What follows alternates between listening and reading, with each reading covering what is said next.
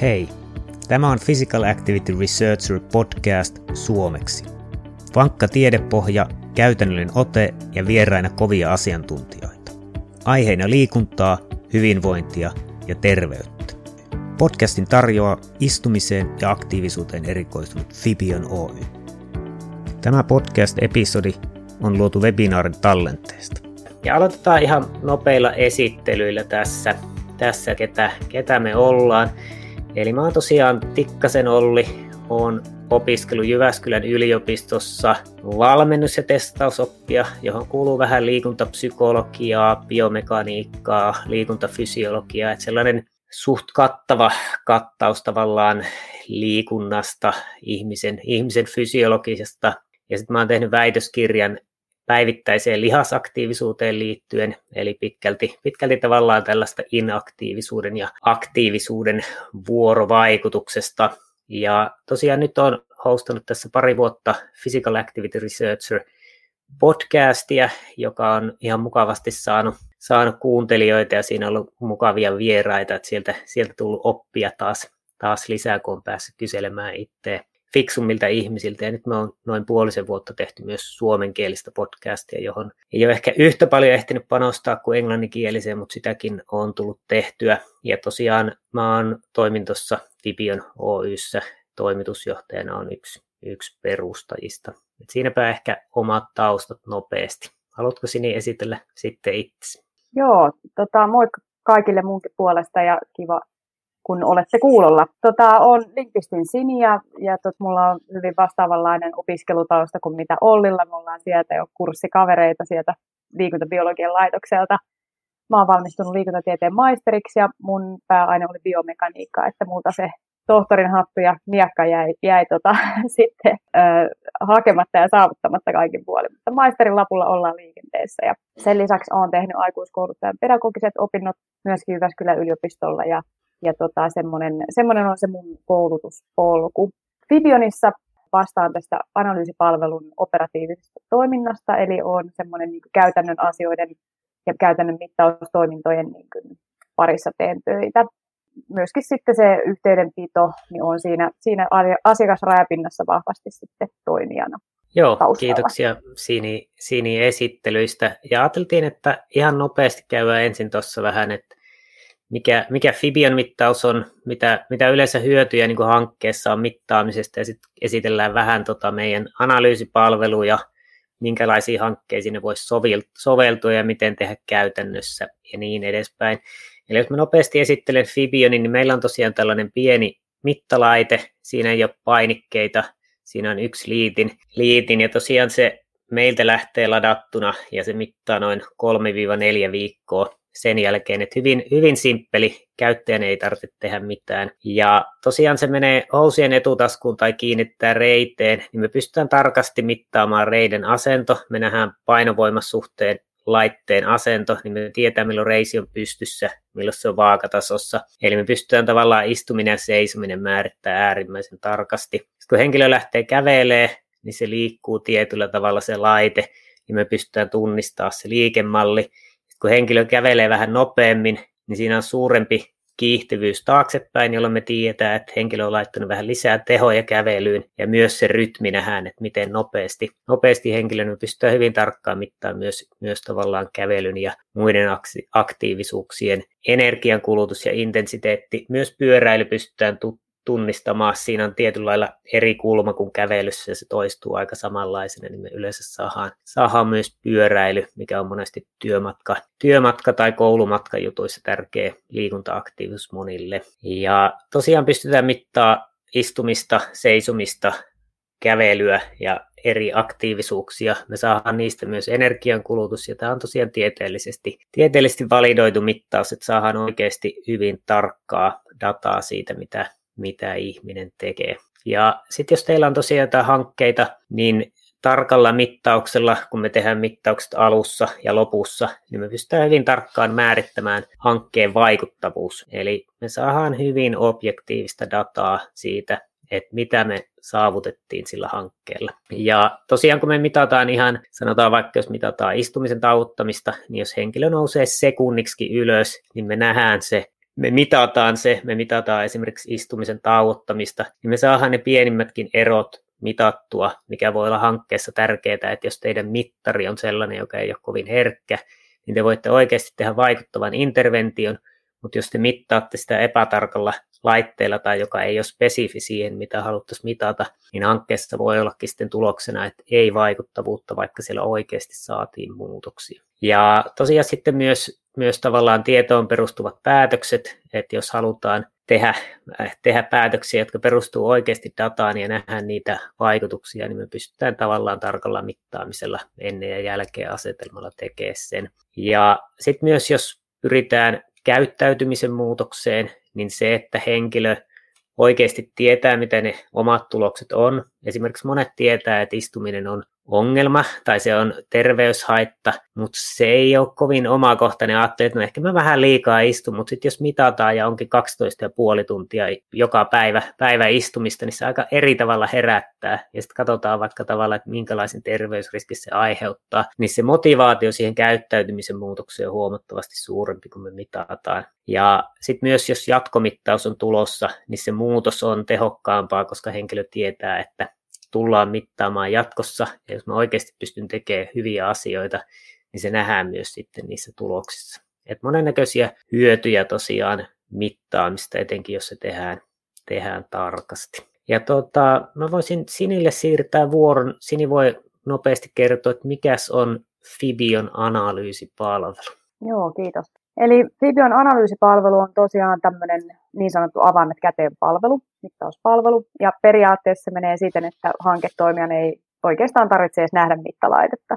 Eli ensin me suunnitellaan yhdessä tämmöinen mittausaikataulu sen hankkeen tarpeiden mukaan ja tota, sitten sen jälkeen me hoidetaan kaikki esivalmistelut, mittauksen etenemisen ohjeistaminen ja viestintä, laitelogistiikka myöskin hoituu meidän kautta ja totta kai ne analyysit sekä hanketoimijalle että sitten mahdollisesti myös suoraan sitten testottavalle. Myös meidän kautta on mahdollista saada niitä palautteisiin liittyviä palveluita myös niin halutessaan. Eli kaikki on tavallaan niin tehty tämän mittaamisen osalta mahdollisimman helpoksi sitten hanketoimijalle, että ei, ei tarvitse miettiä niiden käytännön asioiden järjestelyjen ja mittaamisten ja analyysien ja, ja tota raportointien kanssa sitten turhia. Eli, eli periaatteessa Sini on käynyt nämä kaikki vaikeudet läpi, mitä on oppinut niihin ja tavallaan tekee, tekee ne te, teidän puolesta ja, ja Sini on jopa tyytyväinen, vaikka, vaikka tehdään näin. Et se on hyvä, hyvä asia. Ja tota, minkälaisia hankkeisiin Sini tämä palvelu ja minkälaisia hankkeita on, on tavallaan ollut? Joo, no sinällään tämä meidän analytiikka totta kai taipuu hyvinkin, hyvinkin moneen, moneen tota, toimintakenttään. Ja toki semmoisena tietynlaisena luontevana jakona on totta kai tämmöiset eri ikäryhmät. Ja meillä on erityisesti tämän alkaneen vuoden aikana tehty yhteistyötä tämmöisen pilottiprojektin kanssa varhaiskasvatuksen ja ihan, ihan alle kouluikäisten lasten liikkumisen edistämistyössä. Ja tota, sitten meillä on yksi hanke tässä vielä rahoitus vetämässä senioreiden tällaisen niin kuin toimintakyvyn tukemisen projektiin, missä sitten heidän, heidän tota, aktiivisuuden tasoa pyritään kartoittamaan. Eli, eli totta kai niin kuin ikäryhmittäin löytyy, löytyy paljonkin erilaisia tulokulmia, minkä vuoksi se fyysisen aktiivisuuden mittaaminen on hyvinkin merkityksellistä. Ja tota, totta kai luontevana toimintakenttänä meillä on työhyvinvointi ja tota, meillä paljon on toimistotyötä ja, ja tota, erityisesti nyt etätöiden lisäännyttyä, niin, niin myöskin se etä, etätyön ergonomia ja sitten, että saataisiin siitä kotona, kotoa käsin tehdystä työstä niin terveys, terveyttä tukeva eikä niinkään sitten niitä terveyshaittoja aiheuttava. Niin mm. siinä ollaan siinä toimintakentässä vahvasti mukana ja totta kai sitten myös ennaltaehkäisevän terveydenhuollon erilaisissa projekteissa, kakkostyypin diabeteksen ennaltaehkäisy, elämäntapaohjaukset, painohallintaryhmät. Ja itse asiassa mun mielestä voitaisiin sopia, ei vielä olla päästy tekemään ja toteuttamaan tämmöistä yhteistyöpintaa mielenterveystyön työn, tota, tämmöisenä yhtenä työkaluna, mihin voisin kuvitella, että sovel, sovelluttaisiin hyvinkin, hyvinkin merkityksellisenä terveystietona. Mm. Ja tota, luontevasti sitten myös elämäntapamuutosohjaukset ja hyvinvointivalmennukset, niin niissä totta kai on tärkeää huomioida myös sitten se arjen aktiivisuuden taso, ja siinä voidaan Kyllä. sitten apuja. Kyllä. Ja meillä tosiaan on ihan, ihan yksittäisiä vaikka elämäntapa valmentajia tai hyvinvointivalmentajia, että he on käyttänyt sitä, kun heillä on esimerkiksi ihan vain yksi asiakas, niin he tilaa meiltä meiltä analyysipalvelun ja saa sitten dataa, dataa tavallaan siihen neuvonnan ohelle. Sitten me ollaan tehty myös isoja laajamittaisia mittauksia, ollaan tehty esimerkiksi Helsingin kaupungin kanssa, kanssa ja meillä on ollut tutkimushankkeita Kaakkois-Suomen ammattikorkean kanssa laaja, jossa on tehty isoja joukkoja mitattu, että tavallaan ihan, ihan yhdestä mittauksesta satoihin, jopa tuhansiin mittauksiin pystytään, pystytään toteuttaa. Eli sitten tavallaan, jos tota, Sini on käytännön hanke, niin miten tavallaan tuommoisen hankkeen voi tilata, miten se käytännössä menee niin kuin asiakkaan näkökulmasta, mitä pitää tehdä, miten monimutkainen prosessi se on? No se on, se on niinkin hankala homma, että pitää laittaa mulle sähköpostia. Eli tota, tämä menee helpoimmillaan sillä tavalla, että riittää, että me saadaan testattavien henkilöiden yhteystiedot, siis postiosoite, johon me voidaan sitten lähettää kaikki tarvittava materiaali. Ja sitten lopputulemana sen putken päästä, niin sitten tulee se kattava raportti siitä arjen aktiivisuuden sisällöstä. Eli tota, se menee helpoimmillaan tällä tavoin. Erityisesti justiinsa nämä tämmöiset yksilöille lähetettävät mittaukset. Mutta sitten on mahdollista myös, jos tehdään tota, isomman mittakaavan, että suuremmalla lukumäärällä sitten näitä testauksia, niin usein tehdään niin, että lähdetään kootusti laitteet johonkin tiettyyn yhteen osoitteeseen, missä sitten hankkeen toimija mahdollisesti hoitaa sitten sen jakelun. Ja sillä saadaan sitten vähän kustannustehokkuutta myös sitten niihin käytänteisiin, mutta, mutta helpoimmillaan se tosiaan menee niin, meihin vaan yhteyttä ja yhteystiedotus on selville homma rokkaa. Mutta tota, mä voisin varmaankin näyttää vähän, että minkälainen tämä on tämä siinä kohtaa, kun sitten te postipaketti, mikä sisältää kaiken tarvittavan, niin kilahtaa sinne, sinne tota itse testattavan kotiin. Eli meillä Joo. tulee kaikki tavarat tällaisessa postituskuoressa, ja sieltä löytyy, siinä on mukana myös sitten totta kai palautus. Esitäytetty ja esimaksettu palautuskuori, johon sitten mittausjakson jälkeen sujautetaan kaikki tarvikkeet, mittalaite ja sitten palautetaan ihan tähän tavalliseen, mikä nyt vaan lähinnä on, niin postin kirjepostilaatikkoon. Ja sieltä ne toimittuu meille muutaman päivän sisällä ja siitä sitten taas muutaman päivän sisällä niin on tulokset valmiina. Sieltä löytyy ohjelappunen ja lisäksi tällainen pussukka, jonka sisällä on sitten kaikki nämä mittaustarvikkeet. Ja tämä laite löytyy omasta suojapussukastaan. Tässä on tarkoitus käyttää sitä sitten jos haluaa kantaa laitetta mukanaan siellä housun taskussa. Ja tota, lisäksi täältä löytyy tämmöinen reisipanta, eli jos on sellainen tilanne, että, että ei ole vaatteista taskua tai ei koe ihokiinnitystä itselleen soveltuvaksi, niin täällä on tämmöinen reisipanta, missä laitetta voi myös kuljettaa mukaan. Mutta me ollaan saatu tosi paljon hyvää palautetta tästä meidän ihokiinnitysvaihtoehdosta. Eli meillä on tämmöinen medikaalikalvo, jolla tota, laite sitten kiinnitetään reiden etuosaan tai yläkolmannekseen tähän reiden päälle kiinni. Ja tota, tämä on siinä mielessä tosi ihoystävällinen, että nämä on tällaiseen kliiniseen käyttöön soveltuvia kalvoja. Meillä on tekadermia ja Opsite Flexifix ja jompaa kumpaa näistä kahdesta kalvomateriaalista sitten aina mm. käytössä. Ja tota, lisäksi tähän laitetaan semmoinen pieni nitriilikuminen suojus, joka estää sitten laitteen muovipinnan ja ihokontaktin.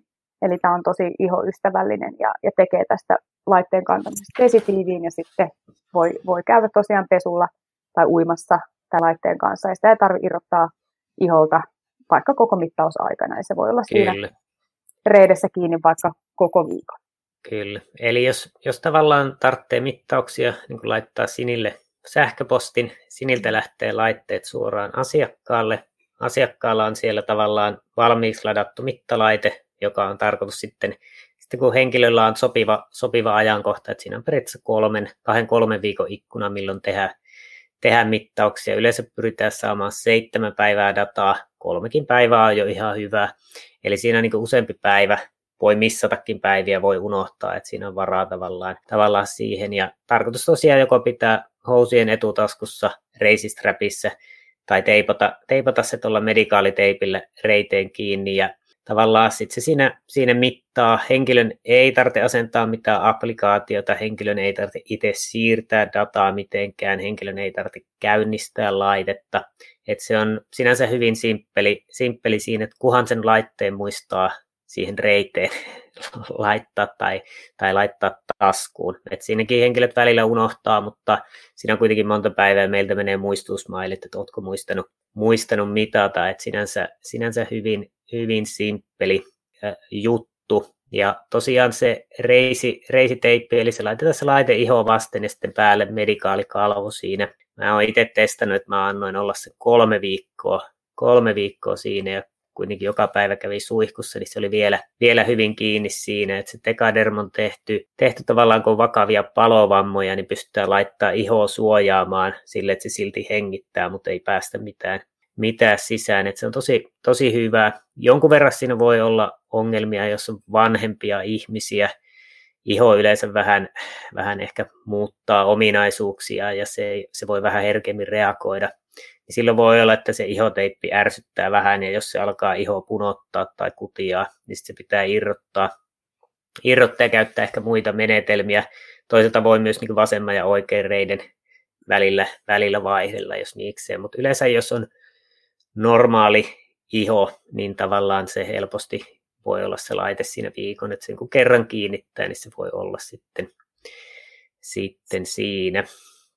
Eli aika, aika yksinkertainen procedure ja pystytään lähettämään tavallaan isompi määrä laitteita esimerkiksi työpaikalle tai jossain, missä ne on, tai sitten lähettää jokaiselle henkilölle, henkilölle oma laite. Ja sitten meillä on myös tavallaan malli, jossa me on pystytty tavallaan tuomaan kustannuksia alaspäin, jossa me lähetetään esimerkiksi yksi laite ja sitä käyttää kolme ihmistä sitä samaa laitetta. He laittaa vain ylös, että henkilö A on käyttänyt tietyt päivämäärät, henkilö B tietyt päivämäärät. Niin kun me tehdään raportit, ladataan se data ulos sieltä laitteesta, niin me pystytään vaan luomaan raportit oikeille henkilölle, eli sillä pystytään niin vähän tehostaa sitä laitteen käyttöä ja silti jokainen pystyy mittaamaan niin useita päiviä siinä rotatoivissa laitteissa. Että jos jos tollainen kiinnostaa, niin kysykää, kysykää siinä on hieman, hieman edullisempi hinta sitten, jos käyttää tuota rotatoivaa laitetta. Meillä on jonkun verran asiakkaita, jotka preferoi tuota mallia. Et ihan vähän tulee ylimääräistä järjestelyä, että joutuu miettimään, että miten se laite vaihtaa henkilöä, mutta sekin monesti onnistuu, etenkin jos se on joku ryhmä, joka tapaa, joka tapauksessa, niin se on hyvin helppo, että tuo vaan sinne ja sitten se siirtyy henkilöltä, henkilöltä toiselle. Tämä episodi olikin tässä. Kiitoksia kun kuuntelit Physical Activity Researcher podcastia. Jos tykkäsit kuulemastasi, niin täppää käyttämässäsi applikaatiossa tilaa kautta subscribe, niin et missaa uusia episodeja. Meillä on todella kovia vieraita tulossa, joten kannattaa kuunnella ehkä toistekin. Ja jos haluat vähän helppiä meitä, niin voit antaa arvostelun podcast-applikaatiossa – twiitata tästä podcastista tai vaikka vinkata kaverille. Kiitoksia ja ei muuta kuin loistavaa päivänjatkoa kaikille.